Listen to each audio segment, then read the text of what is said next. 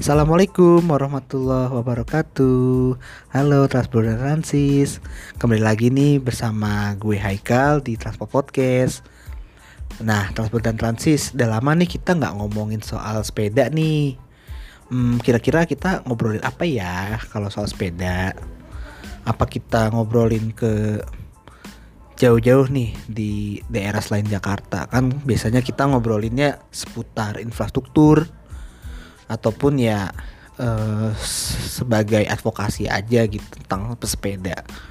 Nah coba nih kita kali-kali ya eh, main gitu ke daerah Jogja ini gimana sih perkembangan eh, sepeda di sana atau semacam ya cycling boom juga pernah ada pastinya kan. Terus juga apakah habit orang bersepeda di Jogja dan di Jakarta tuh beda ya atau gimana? Nah kita bakal bahas ini nih tapi eh, nggak uh, cuman gue sendiri yang ngebahas. Nah kali ini gue ada narasumber kita nih ataupun bintang tamu lah ya. Kali ini bintang tamu kita dari Mbak Pita Asi Bekti Cahyanti. Boleh kenalan dong Mbak? Halo Haikal. Halo. Ya FYI FYI sih.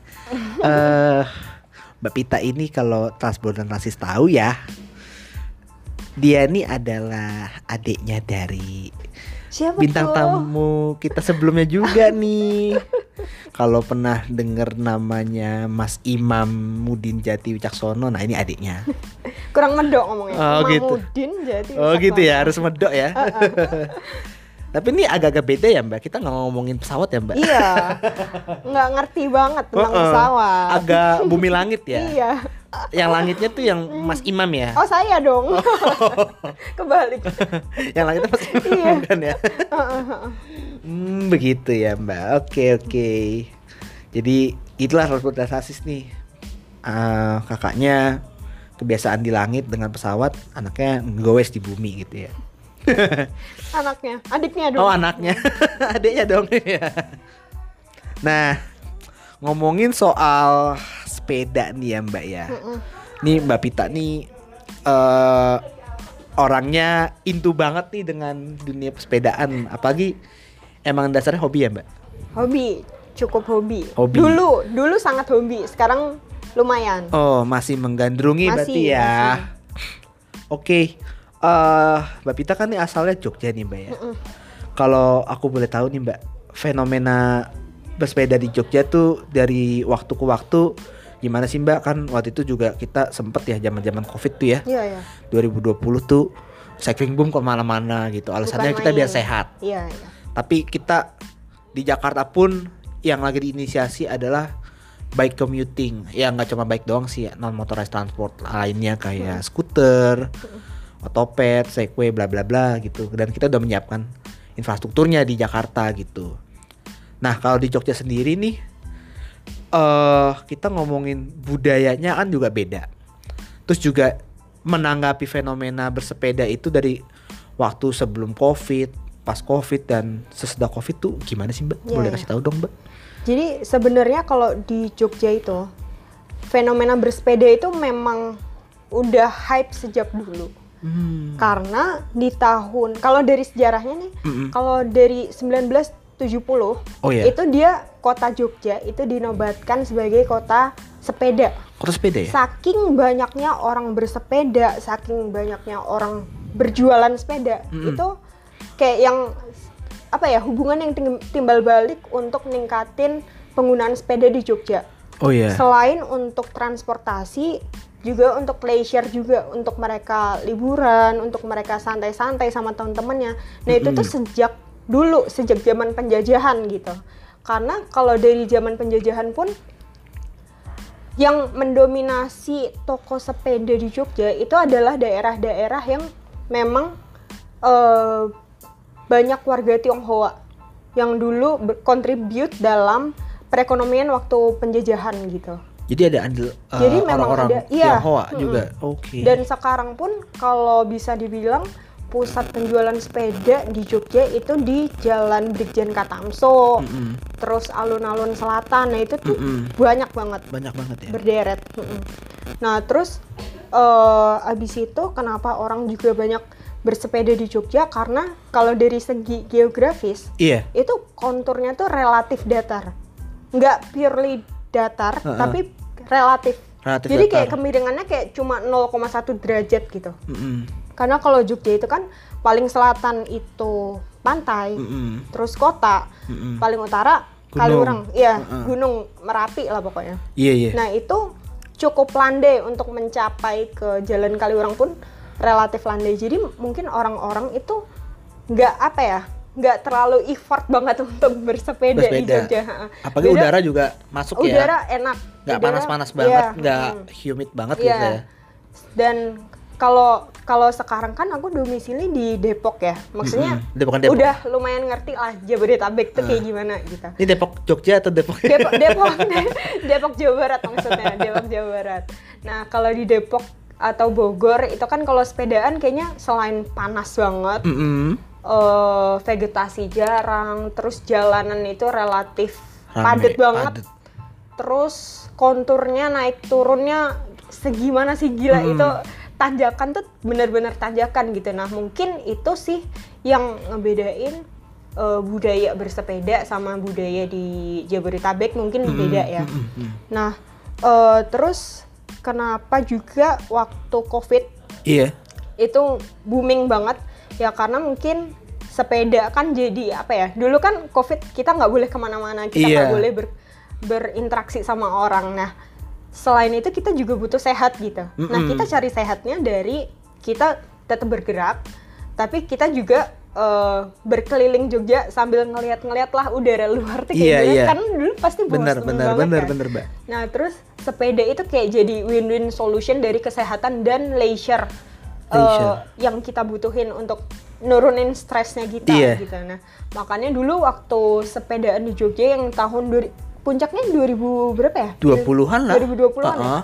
Itu benar-benar harga sepeda kan mahal banget ya. Parah. Itu toko-toko sepeda di Jogja sampai Habis. ditutup nggak sampai antri panjang Mm-mm. sampai dia tuh ditutup kayak cuma untuk masuk satu orang doang Hmm. terus orang tuh nggak boleh masuk karena di dalam udah penuh banget Oh iya. saking saking Parah dong. boomingnya mm-mm. nah terus mulailah mulailah eh, apa namanya destinasi-destinasi wisata di Jogja itu Mm-mm. mulai penuh Mm-mm. mulai banyak foto-foto dan mungkin eh, apa ya Apa tuh? jadi satu masalah juga karena saking fullnya jadi orang-orang kayak terlalu crowded waktu itu kan Iya. masih sulit apa ya masih belum bisa apa ya meren- menurunkan angka covid gitu. Iya. Masih Nah, itu- naik-naik terus. yang pertama itu saking crowdednya dan yang kedua ada destinasi baru yang dia tiba-tiba hype Mm-mm. tiba-tiba hype oleh pesepeda jadi Iya. si destinasi wisata itu malah belum siap untuk menerima sebanyak itu gitu. Jadi sebenarnya ada positif negatifnya waktu cycling boom. Hmm. Cycling boom itu ya Hmm. 2020-an ya. Iya. Nah, terus kalau ngomongin soal ini nih, Mbak. Kultur bersepeda di Jogja tuh kena eh, meskipun kita udah melewati cycling boom lah ya, kita anggap aja lah udah post pandemic gitu ya. Tapi tuh masih ada nggak sih, Mbak? eh, banyak nggak sih yang istilahnya bahasa sono gitu ya tuh ngepit gitu. Oh iya ya, ngepit ya. ngepit gitu Iya, jalan-jalan ya. Entah itu apa sih kalau di Jakarta bisa sebutannya gocapan gue Iya, cari iya, iya. harapan Ha-ha. segala macem gitu. Masih nggak sih? Dan bahkan gue ya waktu dulu sebelum covid ke Jogja ya bangsa bulan awal-awal Maret itu ya itu gue tuh ngelihat orang-orang Jogja ini eh kalau kita ngomongin ability sedikit lah awalnya nih. Eh kita ngeliatnya gini loh mbak. Di Jogja ini orang-orangnya cukup tangguh loh mbak. Kenapa tuh?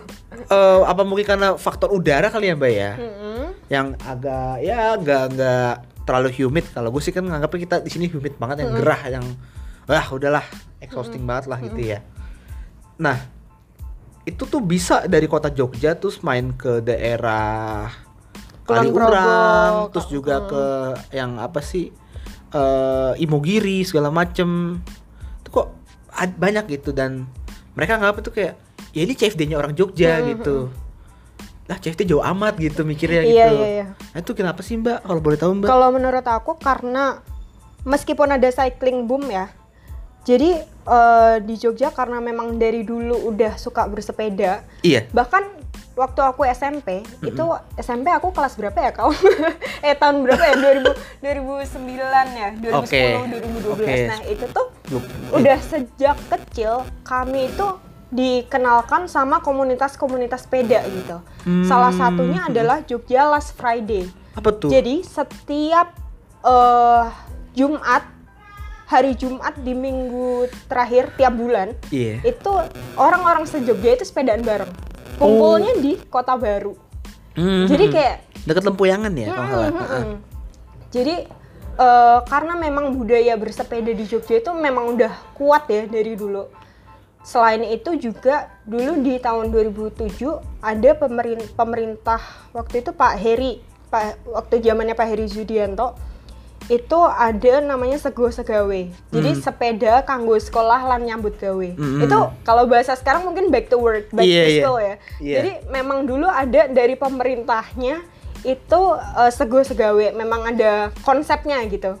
Yang menghasilkan se- semua aduh apa tuh semua anak-anak uh, SD ah. atau pekerja Harus itu naik sepeda? bersepeda. Oh, gitu. Tapi dengan uh, experience yang menyenangkan karena ya pemerintahnya aja sepedaan, masa kita enggak gitu. Eh, berarti ada kebijakan Uh, top to ada- bottom Iya, jadi didukung oleh pemerintahnya, didukung oleh komunitasnya yang kuat. Pasti yang bawah ikut Jadi mau. Yang bawah mau. Iya, gitu, iya, iya. Nah, terus abis itu kalau kita lihat abis COVID ya, iya fenomenanya seperti apa. Jadi setelah ak- kan aku itu ada penelitian tentang sepeda itu kayak observasinya sekitar enam bulan sampai setahun lah.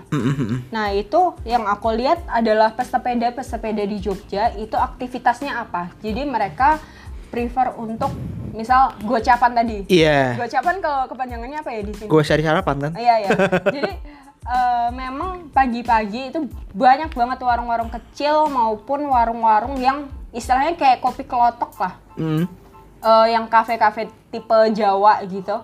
Nah itu tuh memang rame oleh pesepeda. Mm-mm. Jadi memang komunitasnya udah kuat, eh, daya tarik untuk bersepedanya juga banyak. Mm-mm.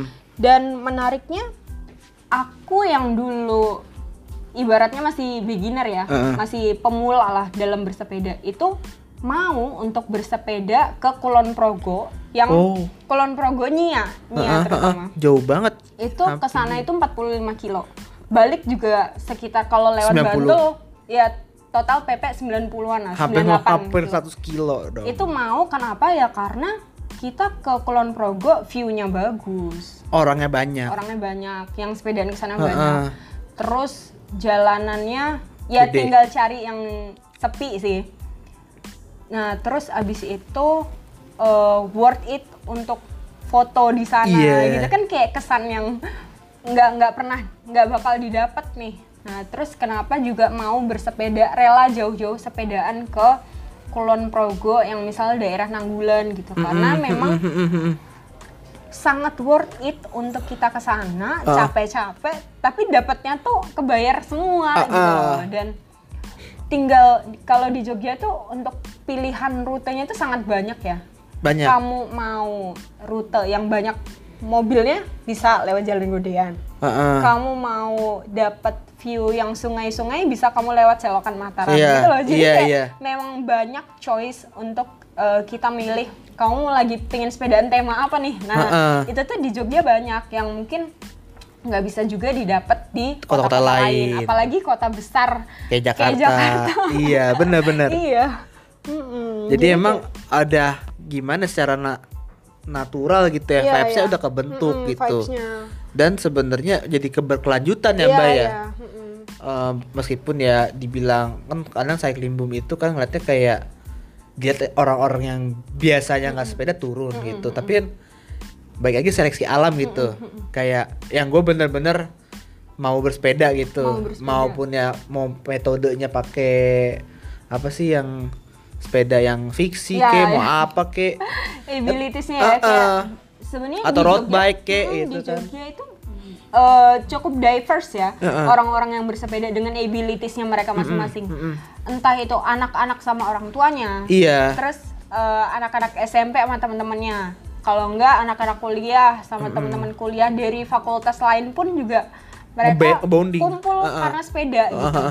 Terus habis itu orang-orang yang road bike. Rata-rata orang Jogja kayak misal dulu pernah ada nggak sih eh, viral jalur Iya. Lunamaya? Jalur Luna Maya itu Uh-uh. terkenal karena apa? Karena Luna Maya ngevlog Uh-uh. di jalur selokan Mataram sampai Nanggulan. Nah, jalur Luna Maya itu jadi kayak tagline branding gitu loh. Iya, kayak Keren, "Eh, keren. pengen ke jalur Luna Maya ya udah berarti Selokan lewat Mataram. Mataram gitu kayak asik banget. Jadi pengaruh-pengaruh dari temen, pengaruh dari keluarga, terus pengaruh dari influencer sosial Uh-uh. media tuh ngaruh banget Kerasa sih banget dalam ya. habit untuk Iya, iya. bersepeda. Mm-mm. Nah, tapi kalau ngomongin ini, Mbak, eh ngeliatnya sih Jogja ini sungguh ramah bersepeda ya dan juga kayaknya angka kecelakaan sepeda juga minim ya, Mbak, dibanding di sini. Jadi kan itu yang membuat orang tuh mau terjun ke jalan gitu. Dan Apalagi mungkin kalau aku lihatnya dari sisi eh jalannya sempit, sempit itu kan yang bagi pesepeda ya ini bagikan jalur gue gitu. Dan juga eh mau jalan gede pun orang-orang juga bakal was-was oh di sepeda gitu. Dan ya pesepeda pun punya rasa ya aman aja Iya, ngegoes iya. gitu. Mau sampai YIA mau sampai mana tahu lah gitu.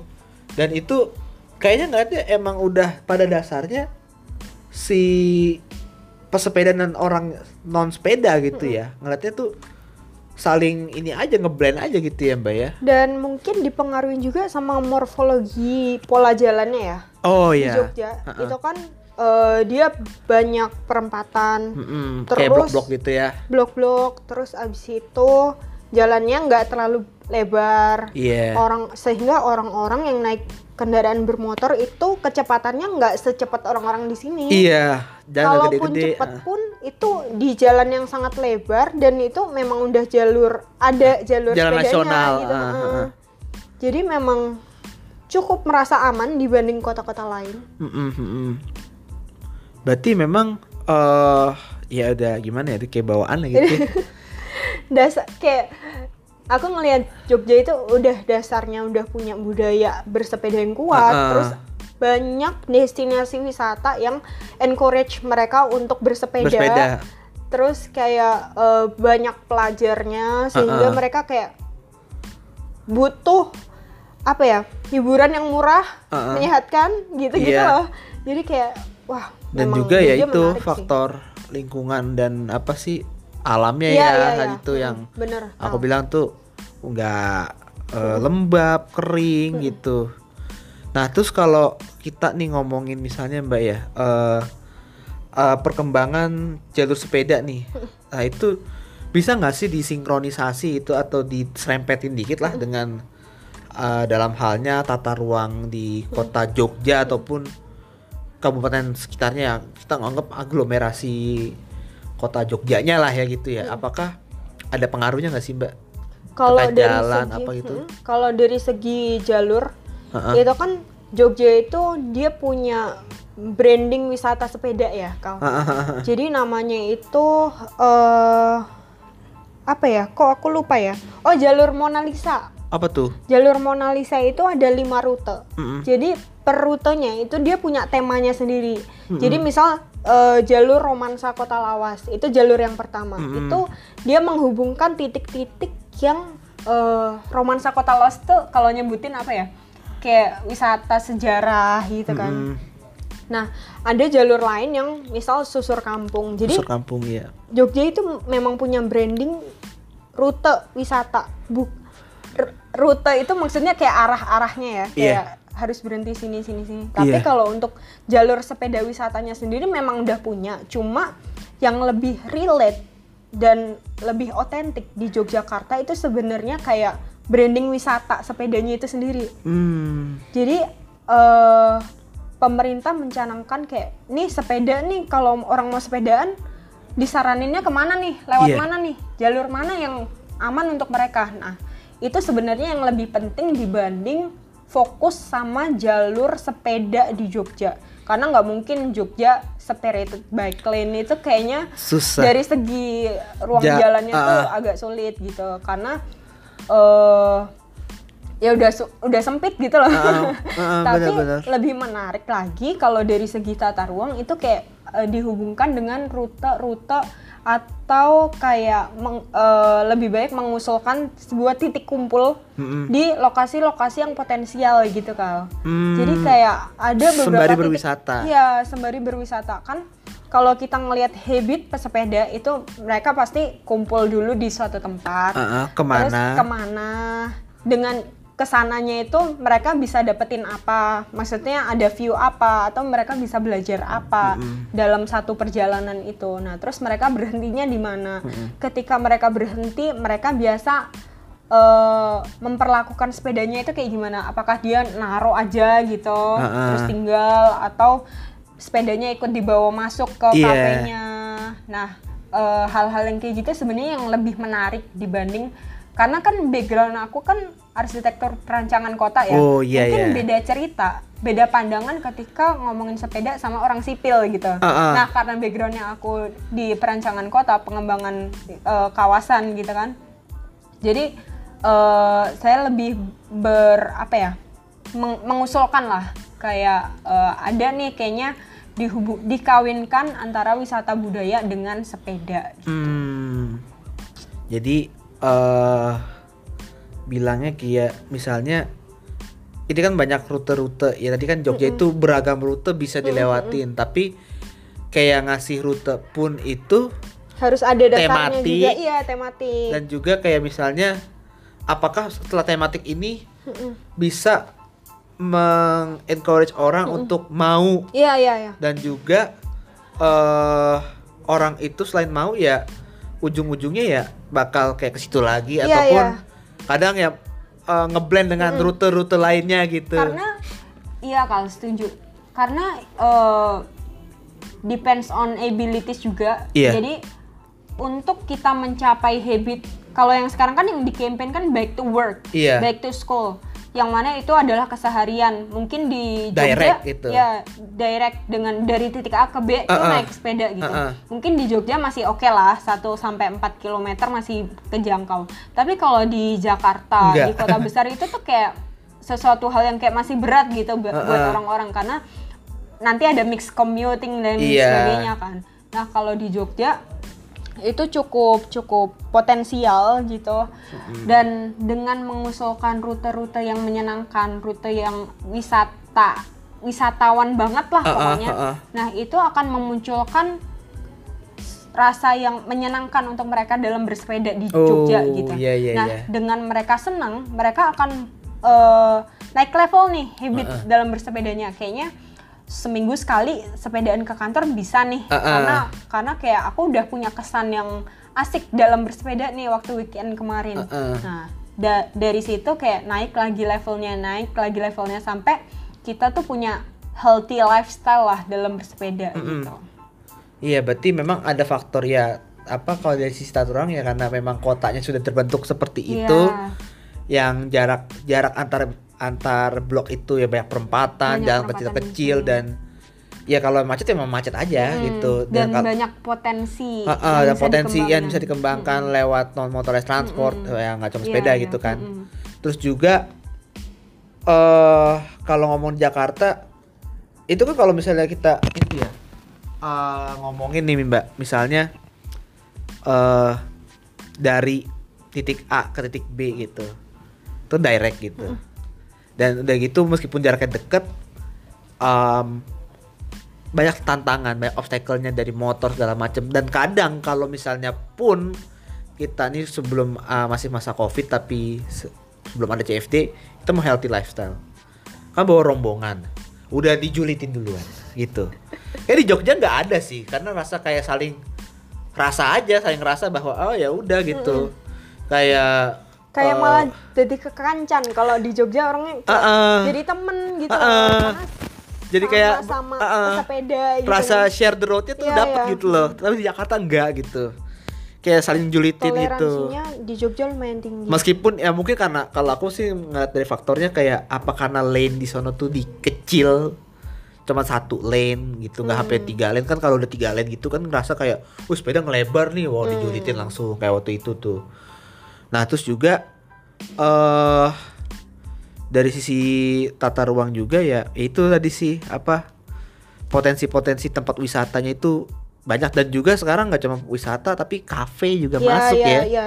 Dan aku juga mengusulkan Heeh. kayak ada eh, komunikasi antara pemilik kafe atau pemilik ruang private Heeh. sama eh, peraturan-peraturan pemerintah tentang bersepeda. Heeh. Kayak eh, kalau kalau dulu kan misal sepeda masuk ke kafe itu mungkin kayak ih kok boleh masukin sepeda Iya. Nah, sekarang itu di luar negeri kayak Kyoto, Amsterdam. Nah, itu sepeda itu memang punya tempat sendiri di dalam kafe. Mm-mm. Maksudnya eh, entah itu di semi Parkirin, outdoor, heeh. mm, diparkirin dengan eh, di mix sama furnitur furnitur kafe yang memang dia bisa untuk diparkirin gitu loh. Heeh. Jadi kayak ada suatu kolaborasi lah Heeh. antara pemilik ruang private sama si pemerintahnya iya kayak eh, pemerintah menganjurkan untuk menyediakan fasilitas khusus sepeda Mm-mm. di dalam untuk mereka parkir atau untuk mereka duduk-duduk Heeh.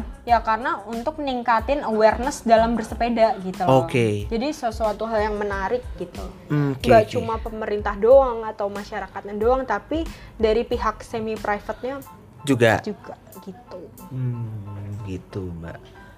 Lalu kalau eh ngomongin selain itu nih mbak, kira-kira eh ngomongin soal jalur-jalur gitu ya, ada nggak sih mbak? Bikin usulan gitu, mbak Pita gitu ya, bikin usulan jalur mana nih kira-kira berpotensi untuk dileo- eh, dilalui orang-orang bersepeda lagi, ada nggak sih? Kalau kalau jalur eh kalau aku lebih ngomongin rute ya. Ah, Jadi kalau kalau jalur kan lebih ke space-nya. Oh, iya, kan. iya. Kayak Rute-rute bersepeda ah, lah kalau- gitu. Kalau rute bersepeda itu kayak kan sebenarnya di jalur Mona Lisa yang sudah ada itu ada lima jalur yang Ah, ah. dia tuh masih terpisah-pisah gitu. Ah, ah. Meskipun per rutenya itu dia punya tema tersendiri dalam Ah, ah. membentuk eh, experience bersepeda entah itu romansa kota lawas atau susur kampung. Nah, yang menarik di sini adalah menyediakan eh, sebuah rute yang ngelup Heeh. atau yang menghubungkan lima titik lima jalur itu, Heeh. lima rute itu Dapat lah gitu ya. dapat semua Ah, ah, gitu.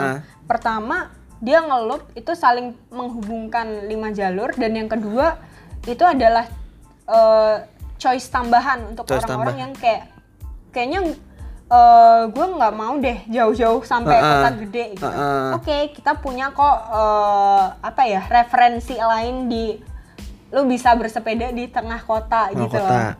dan itu cukup menarik karena bisa jadi prototipe juga kalau kalau satu rute yang ngelup itu dia berhasil bisa diterapkan eh, di rute-rute yang lain kayak misal Hmm. apakah ada titik kumpul nah titik kumpul yang seperti apa yang bisa akomodir orang-orang bersepeda dalam jumlah Hmm. dikit atau banyak gitu kan Nah itu Mbak Pita juga ini merancangnya misalnya Iya, kayak iya. Hmm. ada space yang bisa dimanfaatin iya. untuk kayak untuk ngaso lah Iya, ibarat iya, kata iya. gitu. Karena kan kalau kita merancang sesuatu kita juga harus melihat habit dan Ah, ah. kebutuhan si Ha-ha. penggunanya. Kebutuhan kan. space-nya tuh gimana gitu ya. space gimana? Mel- merencanakan di titik yang paling potensial itu Ha-ha. gimana? Nah, Jangan hal-hal cuma itu- naruh space tapi nggak ada isinya gitu. Mm, Nah, terus juga aku dalam penelitian sepedaku itu mengusulkan mengkawinkan antara wisata budaya sama Transport. ekonomi. Oh ekonomi. Jadi kayak eh, kalau sekarang kan kalau kita ngelihat sepeda yang disewa Iya. yang berjajar gitu Ha-ha, aja ha-ha. itu agak terbengkalai nggak sih? Iya, Mostly terbengkalai yang aku lihat. Nah eh, di sini aku mengusulkan jadi perse- persewaan sepeda itu ada di titik-titik potensial wisata atau di Hmm. destinasi wisata yang memang terkenal, misal keraton atau eh, kota gede gitu. Nah, agak beda ya, situ- perspektifnya agak beda ya. Iya, jadi di situ ada satu booth atau suatu kios yang dia itu menyediakan oleh-oleh. Ada Hmm. oleh-oleh yang eh, kayak souvenir. Terus dia di situ di kios wisata itu dia menyediakan persewaan sepeda juga. Jadi Iya. ketika kita mau nyewa, kita tuh bisa tahu bertanya pada siapa gitu. Jadi itu Oke. meningkatkan interaksi antara warga Jogja juga sama wisatawan gitu loh. Jadi Iya. kayak wisatawan nggak bingung dia harus sepedaan ke mana nggak tahu. Bener, gitu. bener, Nah, bener. ja- Jadi jangan bingung karena bisa bertanya sama penjaga kios. Yang Heeh. penjaga kios juga di kayak di training gitu loh untuk menceritakan semua eh, rencana-rencana rencananya. ini. gitu. Oh ya paham Jadi paham paham. Ada kolaborasi lah intinya Ah, ah. dalam perencanaan kolaborasi. Berhasil ya. dong, bener bener bener. Nah, terus juga kalau misalnya eh rute tersebut nih, kan ini menggabungkan gitu ya, terus juga sudah mengasih space. Kira-kira eh Mbak Pita ini nggak sih eh ngelihat kira-kira ridershipnya nanti akan berapa nggak ya?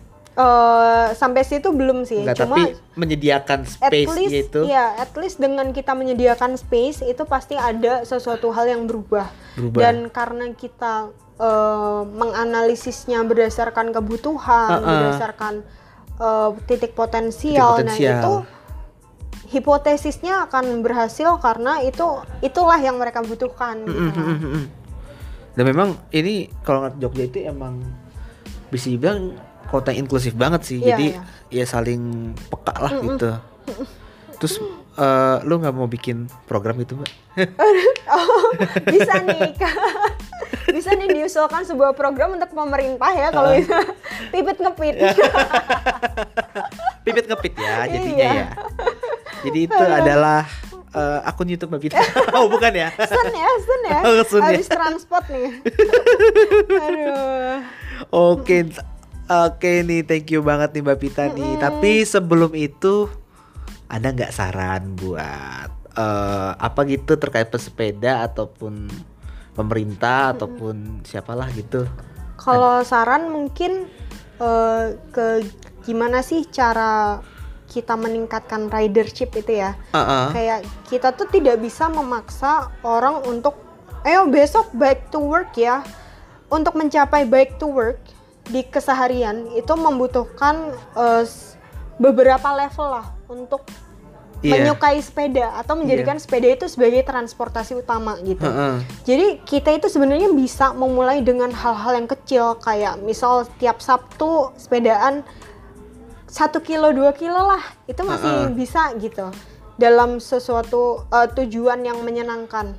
Makanya Atau cuma back to sport aja cuma muter-muter lagi back Strava. Heeh. Iya. Kalau kan sekarang kan banyak kan back to ini sport nih. Oh iya. Back to sport muter-muter, Heeh. Lihat di Strava, wih udah segini, Iya. share tuh di Instagram. iya iya itu Ini kayak kan- ini ke leisure nih, kayak misalnya tempat eco park gitu ya, Terus contoh. kayak eh, apa ya kita bisa mulai dari hal kecil hal yang menyenangkan nggak yang melulu harus aduh aku belum baik to work ah. kamu kamu jago banget deh gitu Iya, nggak ikut aja sepedaan asal-asal aja gitu. Mm-mm. nanti eh, rasa kecintaan kan kalau Jawa eh, tresno jalaran saka kulino ya Mm-mm. jadi kayak ketika kita udah mulai sering Ah, sepedaan pasti bakal atau cintai. Hmm, pasti kita lama-lama akan mencintai sepeda dan menjadikan sepeda itu menjadi transportasi yang menyenangkan, Menyenangkan. sangat bermanfaat dan sebagainya. Oh, Gitu. oke oke bener bener bener bener. Wah, ternyata Oh banyak isinya juga ya. bagus cuy, gile. Gak nyangka loh ternyata ngomongin perkembangan pesepeda di Jogja ini emang sudah dari lama dan sudah terbentuk budayanya. eh dan program Back to Leisure ini perlu juga nih diterapin ya kayak misal di sini punya walking tour nih kenapa nggak bisa bike- biking Iya, iya. tour gitu oh, iya, kan Di, di Jogja sekarang udah mulai banyak sih. Aku lihat dari Instagram Oh, iya? ya. Iya kayak jadi komunitas-komunitas eh, tapi mung- lebih banyak memang berjalan kaki. iya. Tapi ada juga yang bersepeda. Itu kayak sebuah awalan yang sangat menarik Heeh, dan heeh, menyenangkan. apalagi udah Kabar baik lah untuk kita semua. rute-rute itu ya yang tadi Tematik disebutin. tadi ya, udah ya udah mewakili banget gitu terus dicoba dijajal lah gitu Bener, ya bener. Ih, setuju setuju. Wah ternyata isinya banyak mantap sih Oh ya mungkin karena karena tadi kan ngomongin tentang spasial dan sebagainya. Heeh. Itu agak ruang. sulit dibayangkan. Nah, mungkin Heeh. kalau untuk teman-teman yang lagi dengerin itu Heeh. penasaran gimana sih penelitian yang Heeh. eh, aku lakuin gitu kan Heeh. untuk master thesis itu mungkin bisa kontak aja ya. Wih, kontak ke Mbak Pita. titik ngepit. Eh, atau langsung DM ke Mbak Pita boleh? Oh, iya, iya, iya. boleh, boleh, boleh. DM at apa nih Mbak? PPT Cahyanti. Oke, PowerPoint Cahyanti Iya. ya. Siap. Oke, Transfer dan Transit itu saja nih yang bisa kita sampaikan. Semoga informasinya bermanfaat. Assalamualaikum warahmatullahi wabarakatuh.